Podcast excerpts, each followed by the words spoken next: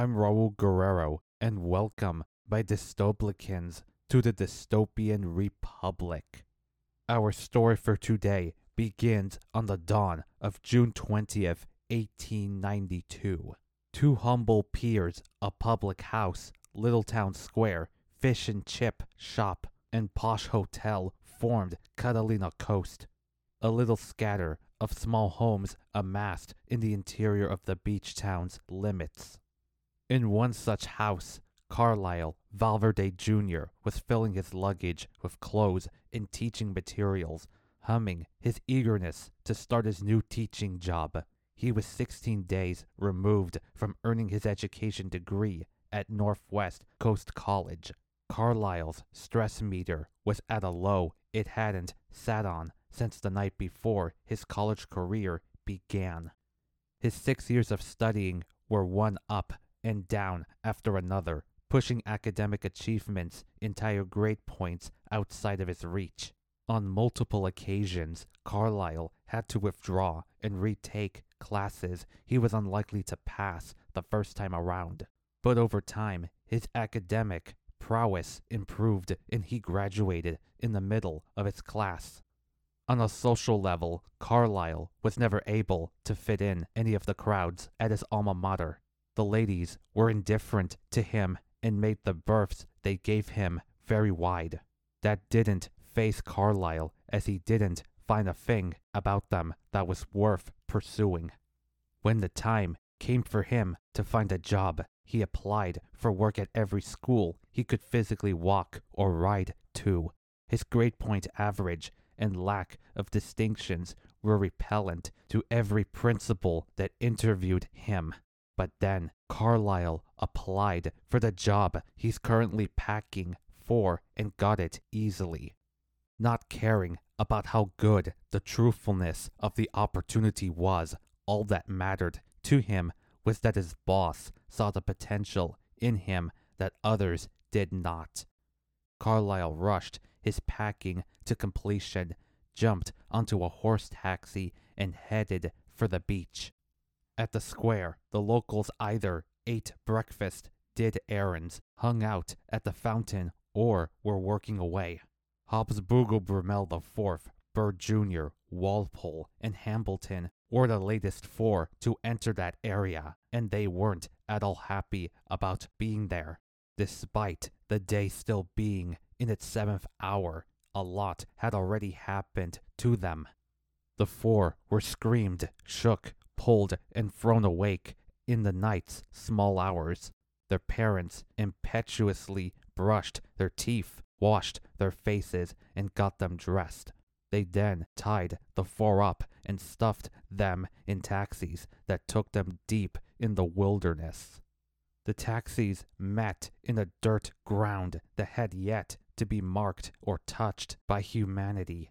Its drivers untied the four, left them on the soil, and told them to find their way to town.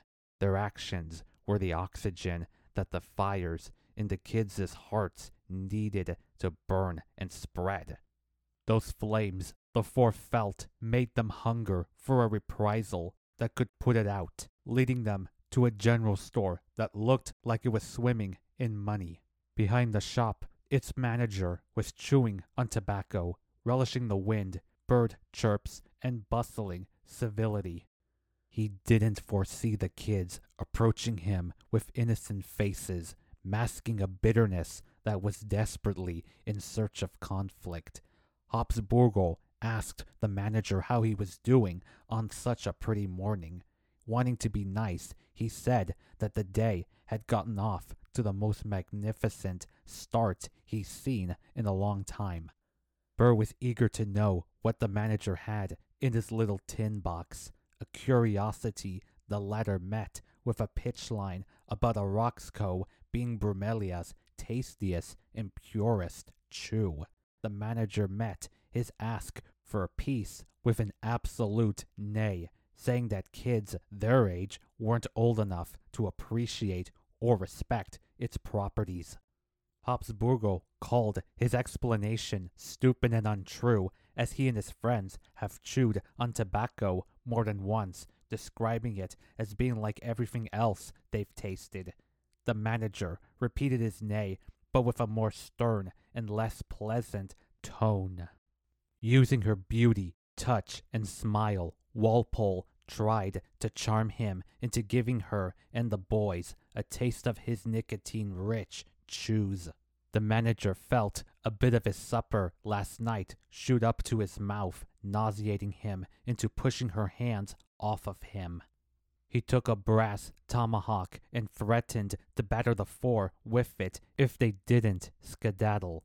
Seeing that the manager wasn't playing any more, they swallowed the offense Walpole took from his denial. Hambleton told him that he asked for it and that the next thing he and his friends would do was his fault. He held the manager at the gunpoint of an old rifle he found in the forest, scaring his target into putting his empty hand up. Hambleton threatened to blow his knees away if he didn't drop his tomahawk and hand them the box of tobacco. The manager didn't hesitate in letting his light axe go and handing Hobbs Burgo his shoes, placing more importance on his aliveness. Hambleton directed him to turn and face the wall behind him, giving Burr and Walpole their chance to knock his lights out with their punches to the back of his neck and head. When the manager fell like a brick wall, the kids departed as quickly as they could, rushing to a hidden part of the beach to chew the tobacco they stole. That area was a sanded stretch in front of a woodland rising out of a scatter of ponds. It was much quieter and soothing than the public spot it was adjacent to. The kids sat before one of the ponds, sucking the chews in between their cheeks and lower gums. Habsburgo asked his friends if they had his back and were as willing to risk it all for him as vice versa, and one by one, Burr, Walpole, and Hambleton gave him and one another both of those assurances, making their walks to the pier a little bit easier. At that jetty, Carlyle waited for the little steam tug to arrive watching teenagers play on the sand and high tide below. That sight gave him a sweet idea of the pupils he'll meet upon his first footstep on the school's grounds. Shortly after, Carlyle's ferry arrived and he took his seat, starting an 11 mile sail to Catalina Island. 700 acres beached, mountained, forested and trailed the island that was named in honor of the woman who drafted the Brumelian Constitution. Victorianism fenced, built, and colored a two story home that was magical in its Gothicness. Its office was a meticulous exhibit of Eugenio Regalado Sr.'s explosive rise, nonpareil reign, and despicable fall as a politician. A hollow quiet drowned him in an aching ponder that made him madder and more lustful with each second the clock ticked. His wife Desiree stood at the doorway of the room she shared with him, commiserating over how humiliatingly he was run out of Brumelia City. She was with Eugenio as they rode by the pillorying crowd seeing the havoc it wreaked on his ego. But Desiree was glad that she and her husband were a year into their fresh start. She knew the island would be Eugenio's way out of a system that shunned him. In the black dormitory, their daughter Eugenia finished reading the first chapter of a four volume memoir about a general from Ajaccio, Corsica. She hid her book under her bed and went to check up on her brothers Eugenio Jr. and Barclay and sister Cura. At the courtyard that linked the dorm with its white co-equal, Eugenio Jr. was deep into his gardening. Barclay was in the zone with his soccer playing, and Cura was hard at work painting an olive tree. Eugenia asked her siblings how they were doing in their efforts to keep themselves from succumbing to boredom. Speaking for herself and the brothers, Kira said that they were holding out, albeit with diminishing returns. Eugenia told her and the boys to get excited, as the end of their seclusion could drop its anchor at any moment. In the ferry that had said chain attachment, Carlyle was surprised to see Habsburgo, Burr, Walpole, and Hambleton on board.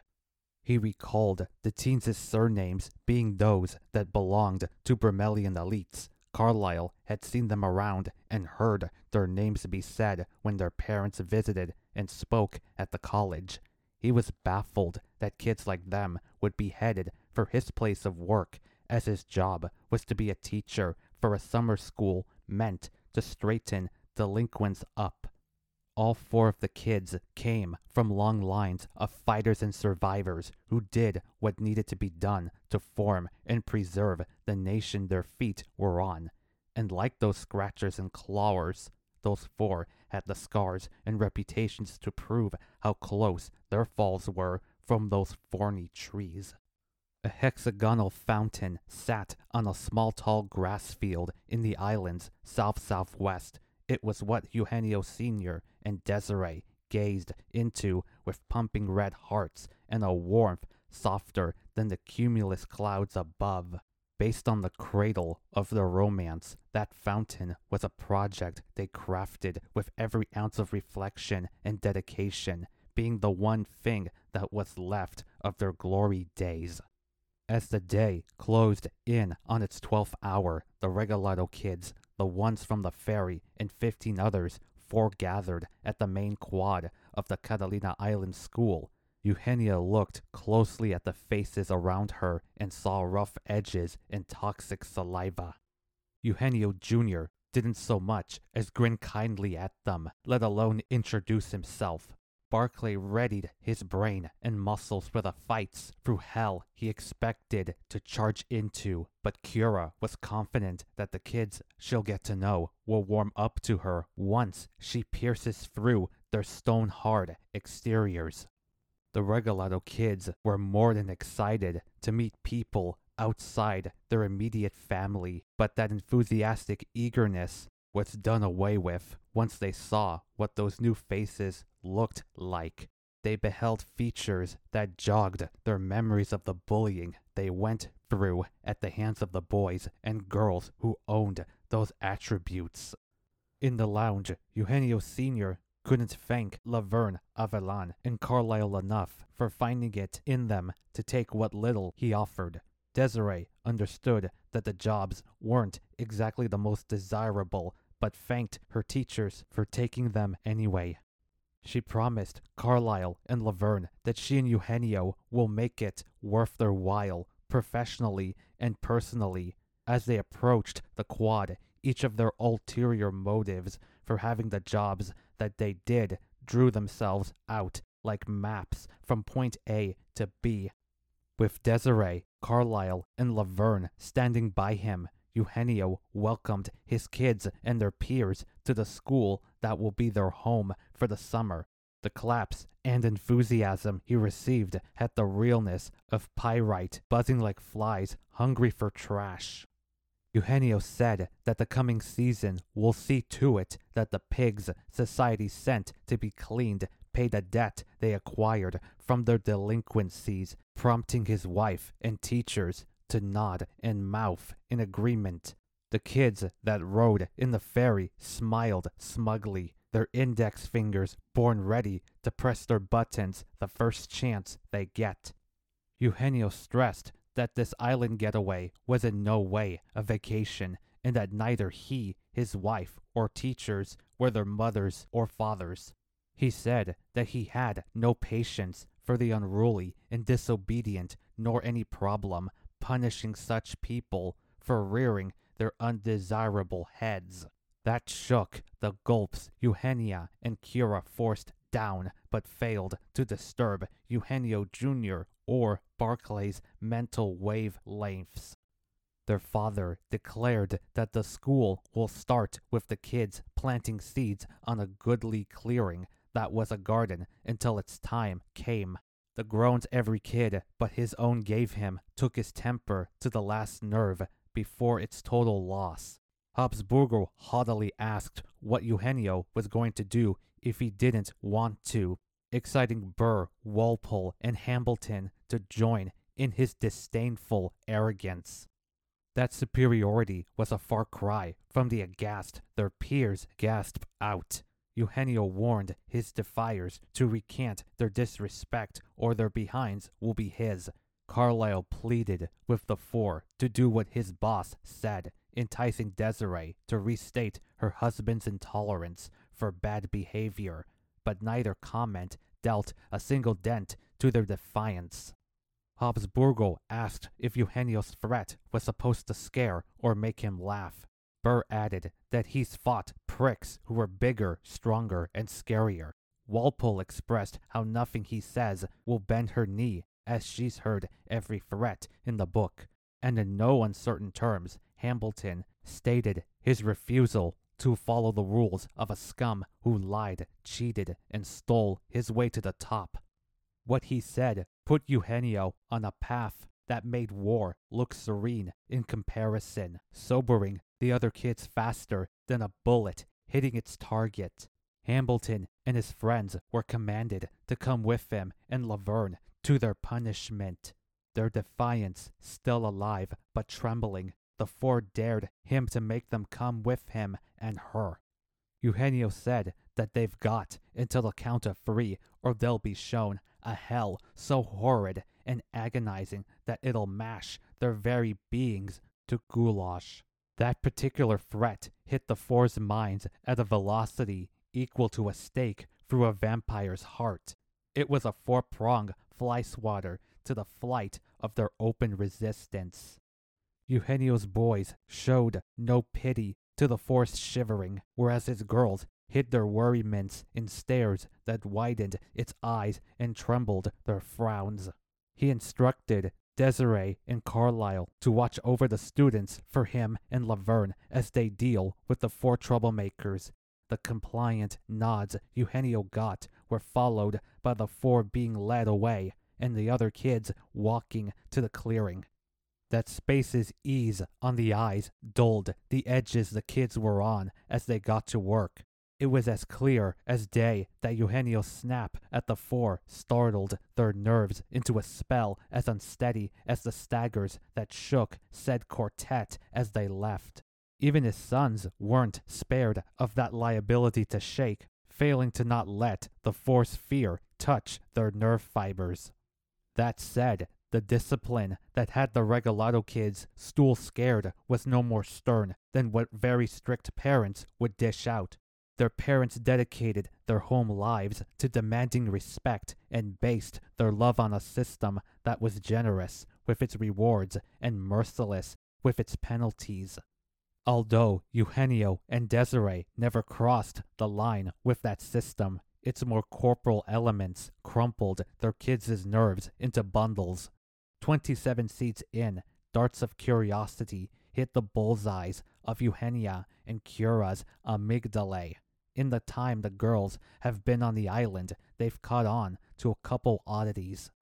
On several occasions, Eugenio told them, their brothers and mother, not to venture into the abandoned garrison if they valued their relationship with God. His wife and kids didn't know what that former base looked like, nor had any clue what lurked there. A second thing Eugenia and Cura found odd was the long nights Eugenio would have. The faint, blunt noises he'd cause woke them up in the middle of the night and kept them in that state all the way to sunrise. That resulted in the sisters' bouts with falling asleep on their tasks, which would have set their parents' tempers on fire. Those oddities got Eugenia and Kira wondering if they were related. In the island's interior southeast, Eugenio got Habsburgo and Burr moving, while Laverne had Walpole and Hambleton's walks in her hands.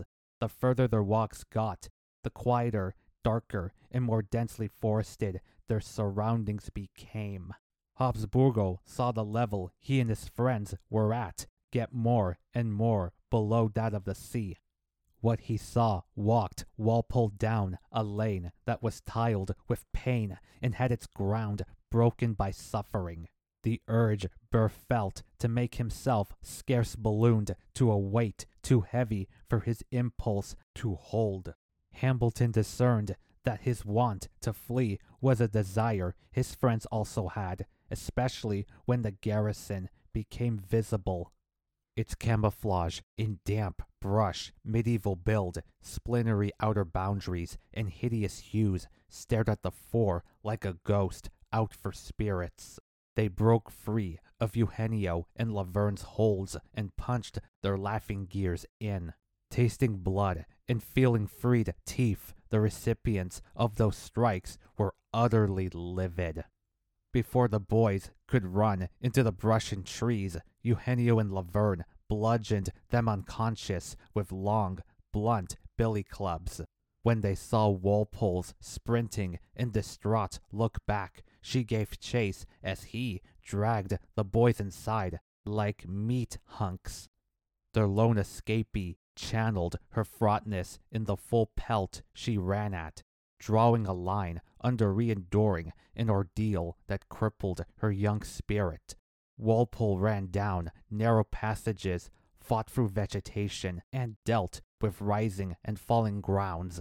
Her every glance back showed Laverne hard on her heels with no end to her stamina in sight. Walpole's will to save herself considerably increased her distance from her pursuer. With Laverne all but out of sight, the salvation she was looking for revealed itself, but it was a way off from a waterfall four and a half times her five foot seven height. Walpole was unwilling and hesitant to make the jump given the high risk for drowning. Her reluctance shrank to nothing when she heard Laverne coming her way. It was Walpole's nudge that her only means of escape was making that leap. Laverne cornered her at the waterfall's edge, saying that there was nowhere for her to run or hide, and that she may as well face her discipline while that ship was still in dock. The agonies lurking in that sentence and chance of making it to salvation got Walpole to make the risky jump down the waterfall. She fell on all fours into a pool as deep as the jump she just took, plunging toward the bottom like a boulder. Walpole struggled to get her body out of its stiff fall, the floor drawing closer with each passing millisecond. Her brief prayer for God to give her strength allowed her to angelically swim toward the surface. Walpole popped her head, arms, and chest above the water, looking up at where she jumped and finding that Laverne wasn't anywhere nearby. The pressure that swelled her nerves blew out all its steam, feeling her brain dance its high spirits. Walpole beatifically made her way ashore and climbed to her saunter for the salvation. Its white light took her over to it like a master moving its puppets every move. Walpole was consternated that Habsburgo, Burr, and Hambleton were taken prisoner again, but she could at least find comfort in knowing that their fates won't be hers. She walked into the light, and the next sight she beheld would strike an awe into her mind. Pebbles sprinkled the sand of the shore her feet were on, being veiled over and exposed repeatedly by the ocean tides. The beach's lively, bold hues were a day different from the de facto nighttime that would have been her second choky. Walpole fought back to the story of a Scottish sailor who survived being a castaway for four years that reading became her study for staying alive and free in her lonesome.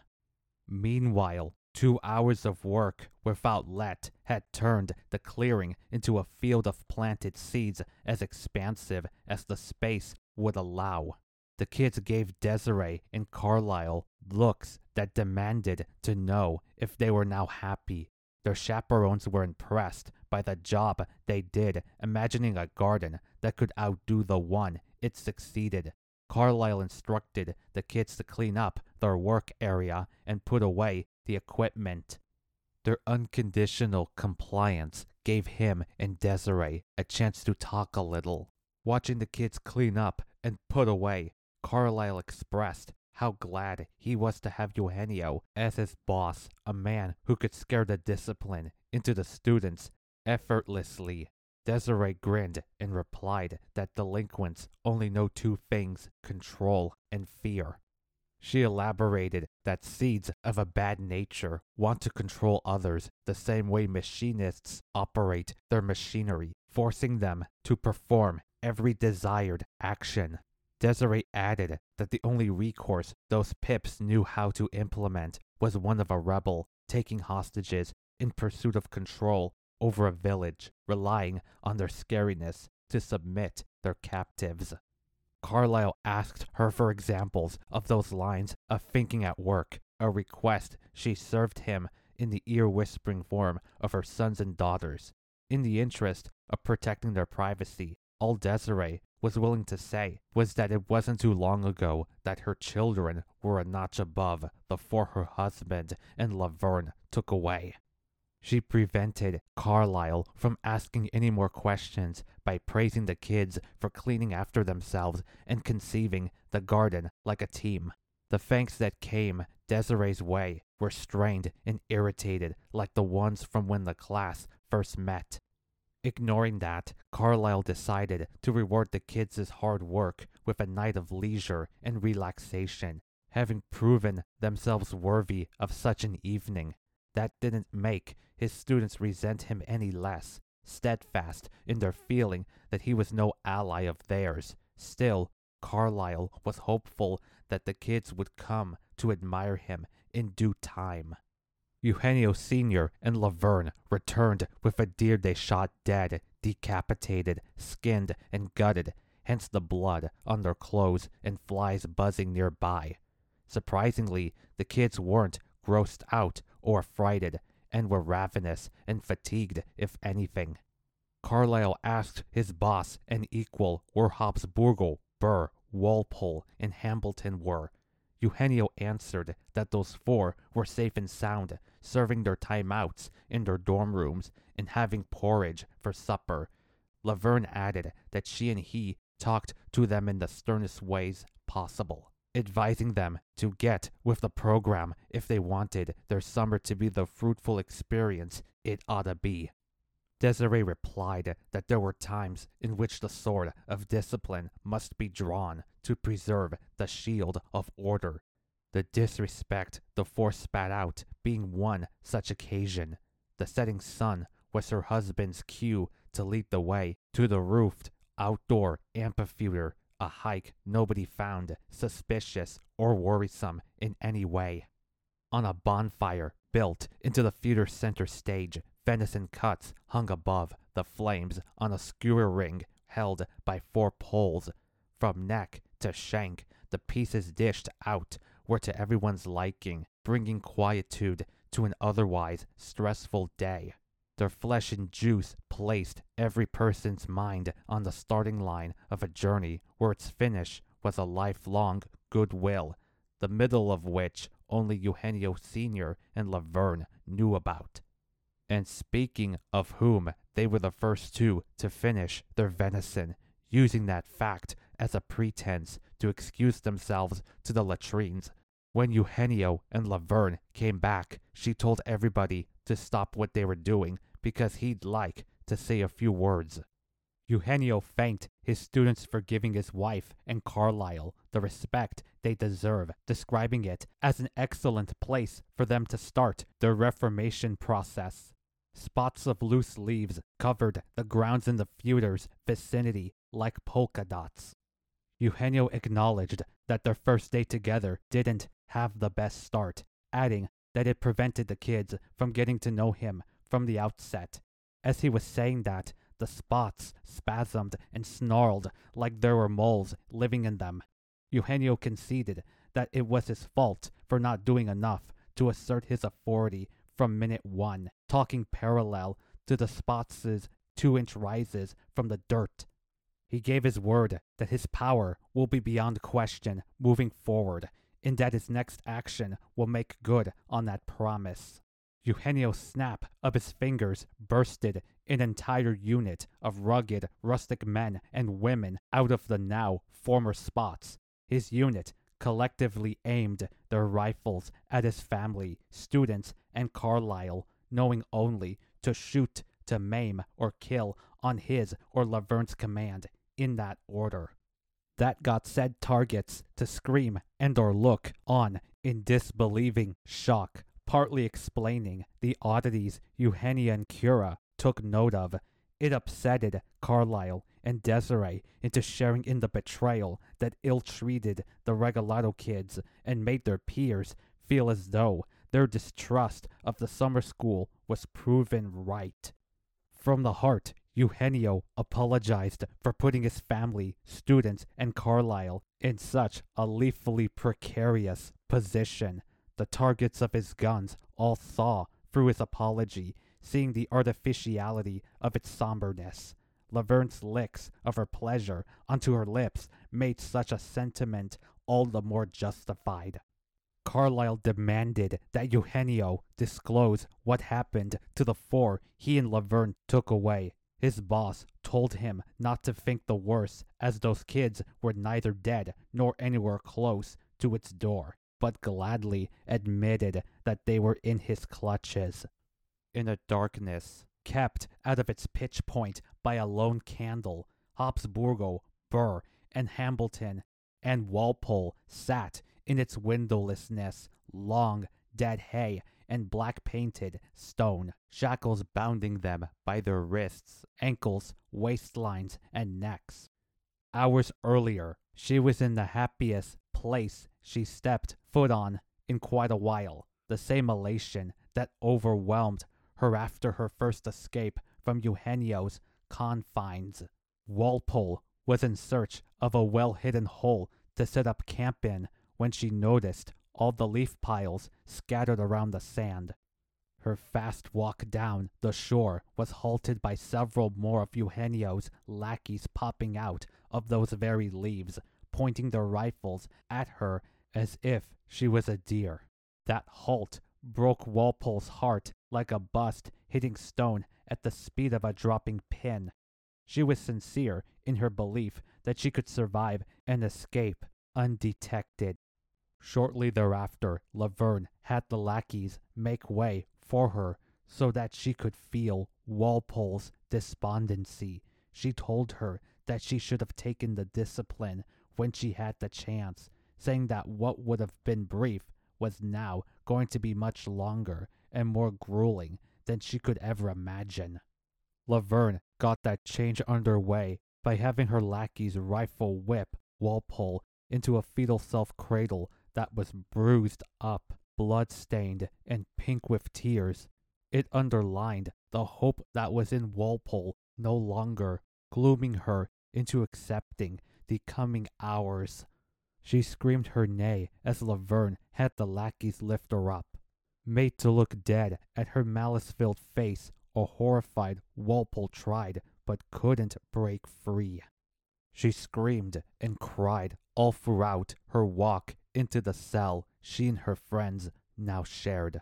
Too despondent to see Habsburgo's poignancy, Burr's stoicness, and Hambleton's ire. All four of them presumed that the others were or would soon fare every bit as poorly. But something in those four said that there was far more to the school and Eugenio than the iron fists both possessed. Anyhow, Eugenio told his targets that there was no value in trying to rescue the four as they were in a place that was of the island in existence only. He made it clear that his aim was for his students to leave his school as obedient as his lackeys, but also with his intelligence and awareness of the world. Eugenio added that whether his targets wanted to or not, they will do, experience, and learn things that'll show them the reality that tore him apart. His desire was to prepare them for a world much different than the rosy mask it wore.